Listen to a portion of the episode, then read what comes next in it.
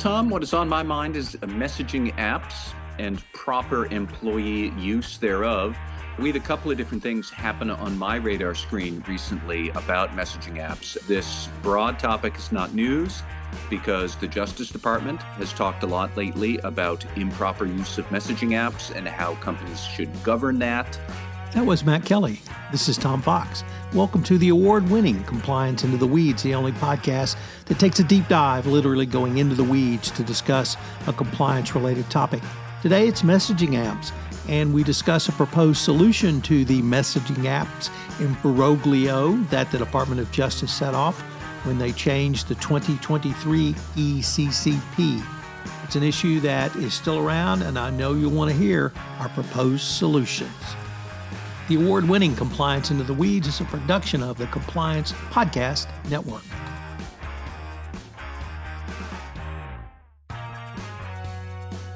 Hello, everyone. Tom Fox and Matt Kelly back for the award winning Compliance Into the Weeds. Matt, as we move towards Memorial Day, what is on your mind? Well, Tom, what is on my mind is messaging apps and proper employee use thereof. We had a couple of different things happen on my radar screen recently about messaging apps. This broad topic is not news because the Justice Department has talked a lot lately about improper use of messaging apps and how companies should govern that. The Justice Department and the SEC have both taken enforcement actions over that, especially around financial firms. But the most immediate news is I think about two weeks ago, we had the SEC continue its crackdown on messaging apps, where it sanctioned two more financial services firms for their poor oversight of employees using off channel communications. I think that's the new buzzword now. It used to be ephemeral messaging. Maybe we didn't know what ephemeral means. I certainly don't know how to spell it. And so now the SEC is talking much more about off channel communication apps. So there was that. And then, Tom, just the other day, I found a very interesting small survey from a messaging archive service that polled several dozen compliance officers and found that most compliance officers, A, are trying to ban messaging apps, unauthorized messaging apps among their employees, and B, don't believe that ban will actually work. And they are mostly doing this to make a gesture towards what the Justice Department wants knowing full well that on a technical level, this isn't really going to work. And all of the technology risks around employees using messaging apps inappropriately, they're still going to be there no matter what compliance officers are trying to do. So we had uh, all of that news happen in the last 10 days or so. So, Matt, I attended Compliance Week 2023 last week, and there was actually some very interesting information about messaging apps, about the DOJ's position on them, where what compliance officers can do moving forward. The probably the most stunning part was a panel on data data analytics moderated by Vince Walden, but there was a DOJ representative from the fraud section named Laura Kootman, an attorney in the fraud section. And she said what the DOJ is looking for is companies moving in the right direction on messaging apps. They recognize the difficulty in the situation, and what they want to see is simply what they would expect to see in any other risk in a compliance program, which is assess your risks, put a risk management strategy in place, execute on that strategy, train your employees, monitor the effectiveness, and then remediate as appropriate.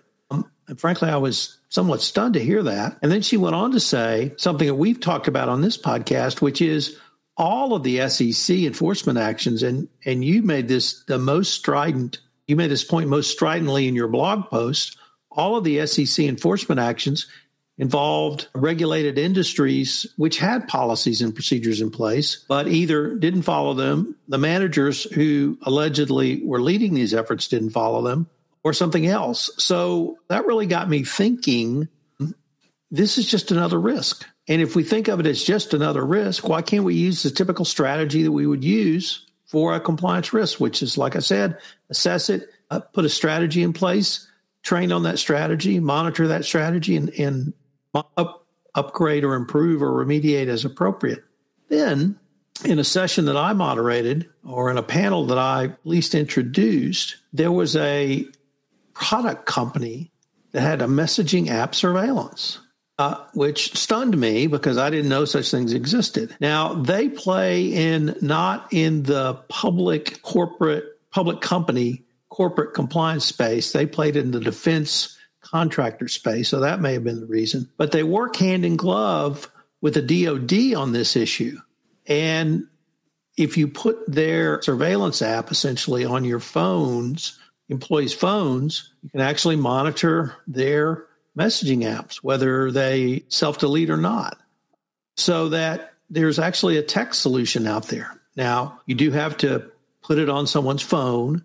So there has to be some acknowledgement or at least acceptance by an employee. There's still the bring your own device issue in play and still GDPR or other privacy issues. But uh, I came away from that conference thinking that there's really more hope to solve this issue than I had thought.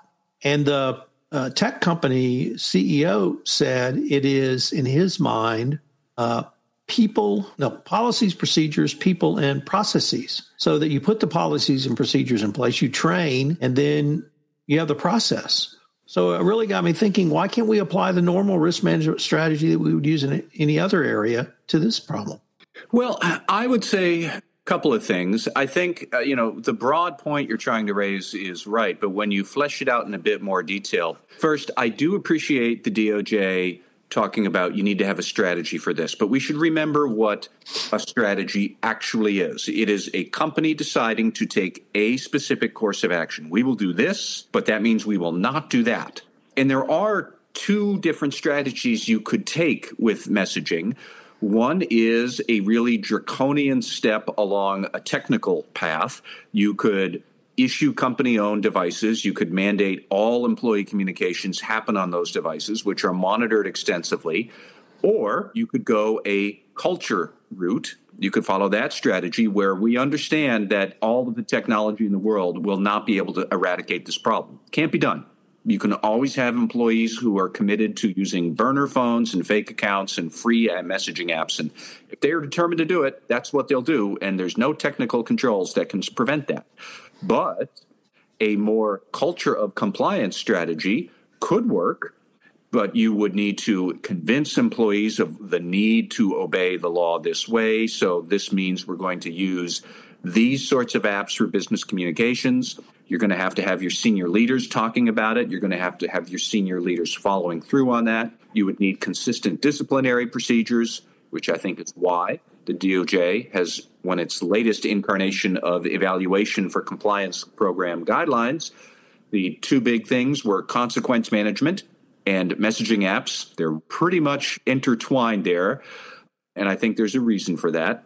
But when you also, Tom, when you look at a lot of the enforcement actions that the SEC and the Justice Department are taking, it's more because the culture of the offending firm was flawed.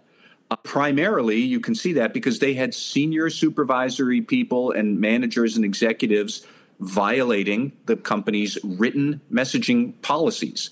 So, if the managers and leaders themselves, who should know better, who are allegedly training and leading the rank and file employees not to violate policy. If they themselves are also violating the policy, that's bad. And that shows you have a corporate culture problem. And so, for example, the most recent cases from the SEC that was HSBC Securities and Scotia Capital broker dealer firms they were fined 15 million and 7.5 million respectively but you read the complaints against them these were managers involved in the misconduct. When they knew what the policy was they had the written policy and that seemed to be more the the thing that stuck with the SEC's crawl and they really didn't like that. There were some discussion of technical controls that would need to be improved. We always had what we have seen for a long time now with these settlements of the independent compliance consultant who is going to be hired to review everything, and that includes a review of the technical measures that these firms are putting in place. But still, Tom, I come back to like what you had said and what the DOJ was talking about. If we mean strategy, that means you're deciding on one path and not on another path. And the better path probably is to think long and hard about a corporate culture that would make this work. Uh, okay, then we're going to use bring your own device policies and we're going to install some monitoring software for your communication apps. Maybe I think most companies now are trying to monitor their business communication apps. Less of them are trying to also monitor the other communication apps somebody might have on their personal device for personal use. We have some really sticky problems with the GDPR. And with all due respect to that vendor who said that these messages can be managed and tracked, technically, I believe this vendor is probably, you know, he's telling the truth. But as a practical matter, I would then just keep shouting Europe, Works Councils, GDPR, and that's going to gum up a whole lot of this effort that a corporate culture approach might be wiser. And uh, keeps coming up again and again in what we see with all this discussion around messaging. So, if it's corporate culture, how is this really any different than any difficult issue that we've seen in compliance literally over the past 15 years, whether it was commission sales agents, whether it's distributors are subject to the FCPA or, or a myriad of other issues where the message comes down, messaging comes from the Department of Justice. This is a risk. You violate this risk or engage in this risk, it could lead to sanctions and companies deciding, all right, we're going to manage this risk through policies and procedures, training our employees, and then overseeing that. And that, yes, that is a culture of compliance if we're worried about employees using burner phones, I think we have a lot bigger problems than whether we're meeting that part of the ECCP because they're clearly trying to hide something. And we may have gone back to 27 2007, where we just say, well, 5% of the people in our workforce are sociopaths and they're going to engage in bribery and corruption no matter what training we put on and make that concession. I think that is fair. I also do think, you know, what makes this different is that, you know, this is somewhat indistinguishable from technology. You know, we're talking about how people use tech, which is not the same as how people perform due diligence on third parties for anti corruption. I would draw that distinction there, and you can't really ignore the technology aspect here. And I know I just spent, you know, 10 minutes in my last part of my answer talking about a corporate culture strategy, but I don't know that you can completely ignore the technology issues here. Although it's funny, I did want to talk a little bit about this survey that came from a messaging archive vendor. They're called Global Relay. So they polled an admittedly small audience, several dozen compliance officers working in financial services, but they did ask them, you know, do you what are you trying to do with messaging? What are your biggest challenges? And the number one challenge cited by more often than any others was getting employees to obey policy and that was cited by 61%. And that really is saying we need to have our corporate culture running better to get them to follow policy. Now, you're true to that extent. That's not news. We've seen that many, many times for FCPA compliance or antitrust or whatever else we might want to talk about. Monitoring employee communications was the next most difficult problem, cited by, I think it was 54%. And it gets into some questions about you know, are you going to allow BYOD? Are you not? If you do allow BYOD, you have one set of monitoring challenges. If you have company issued devices, that's a different set of monitoring challenges. Uh, most of these respondents also said they prefer BYOD because it's cheaper, because they know their employees do not like having two different devices. And at the end of the day, you've spent more money, you've alienated your employees with the second device, and they might still violate the policy anyways. So why not go with BYOD and trying to install monitoring services on their personal devices as part and parcel of this? Uh, but then, third interesting angle is that in a distant third of challenges here was how do you actually capture and store all of this? And one compliance officer, unnamed in this report, I don't know who he was, but he uttered the heresy that we all know is true. Says there is a cost benefit analysis to all this. I'm only going to spend so much money on compliance efforts before it's just not worth it because they can use their burner phones and everything else. And uh, he basically was saying at some point you have to draw a line under your technical efforts and say, enough. We're just going to focus on policy and leadership and winning the hearts and minds of employees. Uh, partly you do that by urging them on to do the right thing. Partly you do that by showing them very strong, consistent discipline for infractions of the policy. And Morgan Stanley is a great example of how to do that. But you know, there was a lot there that was very thought provoking about you know kind of calling out all of these unspoken frustrations and just shotgunning it out there onto the internet. So I think that the approach you called it the cultural approach I'm just going to say it's a standard risk management approach. And I think if you, from what I heard from the DOJ representative at Compliance Week, is that's what they want to see. And in that continuum, if you're training, if you're communicating with your employees and you're testing from time to time through a, some sort of monitoring, at this point, I think that's going to be sufficient. Now, if you have employees using burner phones to engage in bribery and corruption, you're at a level of quality of problem that's completely beyond simply consequence management at the Kelly household. You are to sort of a much larger picture problem. But I still think that if we kind of look back at the basics of how we've dealt with other risk issues in the compliance field, it sets a model for us moving forward. And if we want to call it the cultural solution, we can certainly do that and try to take the steps that we would have taken for any other strategy. I think that's true. And then I think now, so the next question then would be who do you, the compliance officer, have to work with more closely now to make this work well for messaging apps in particular? Clearly, you'd have to be really crystal clear with senior supervisory employees, especially in financial services, that if you guys screw this up, that's going to be a whole lot worse and there will be harsher discipline.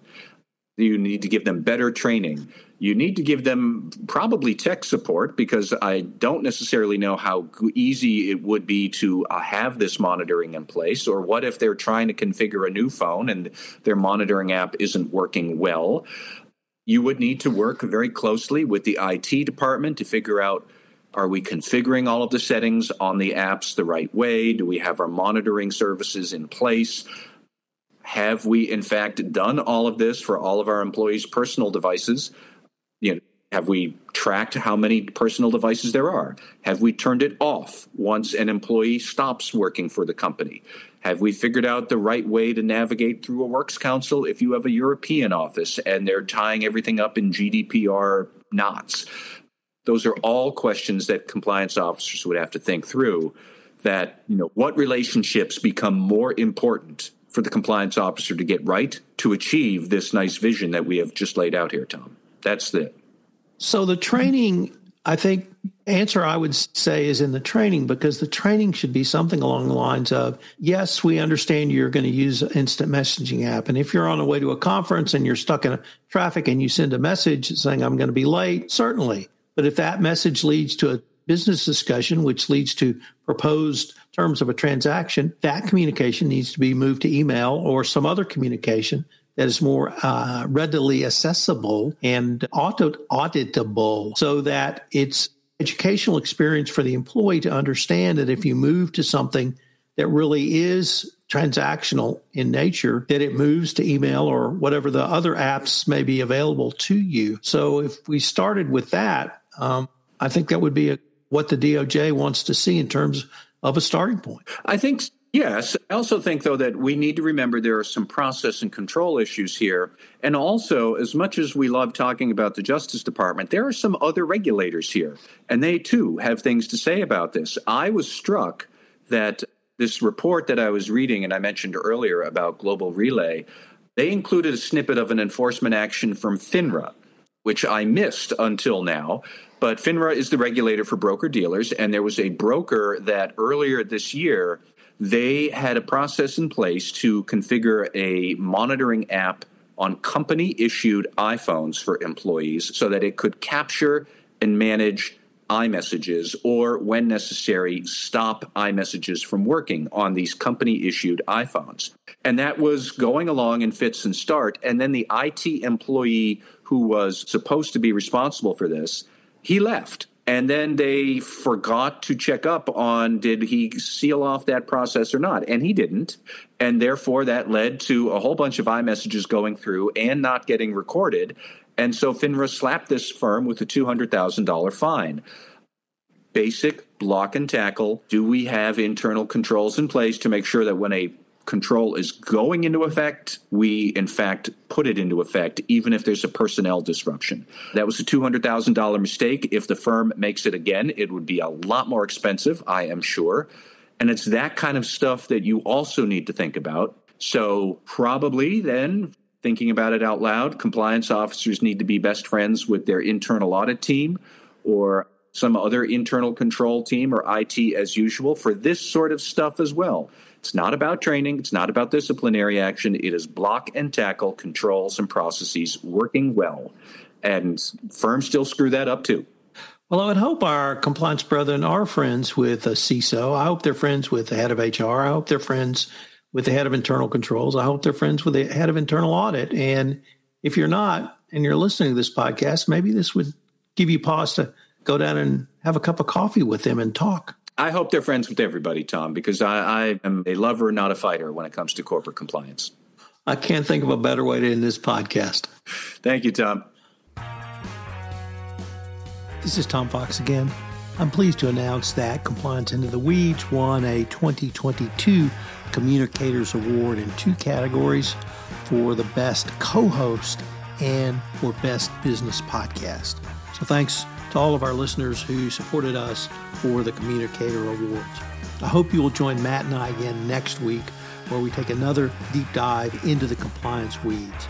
Finally, if you've thought about starting your own podcast, please contact me. I'd love to help you, either uh, help you produce your podcast or put you on the Compliance Podcast Network. This is Tom Fox. The award winning Compliance Into the Weeds is a production of the Compliance Podcast Network.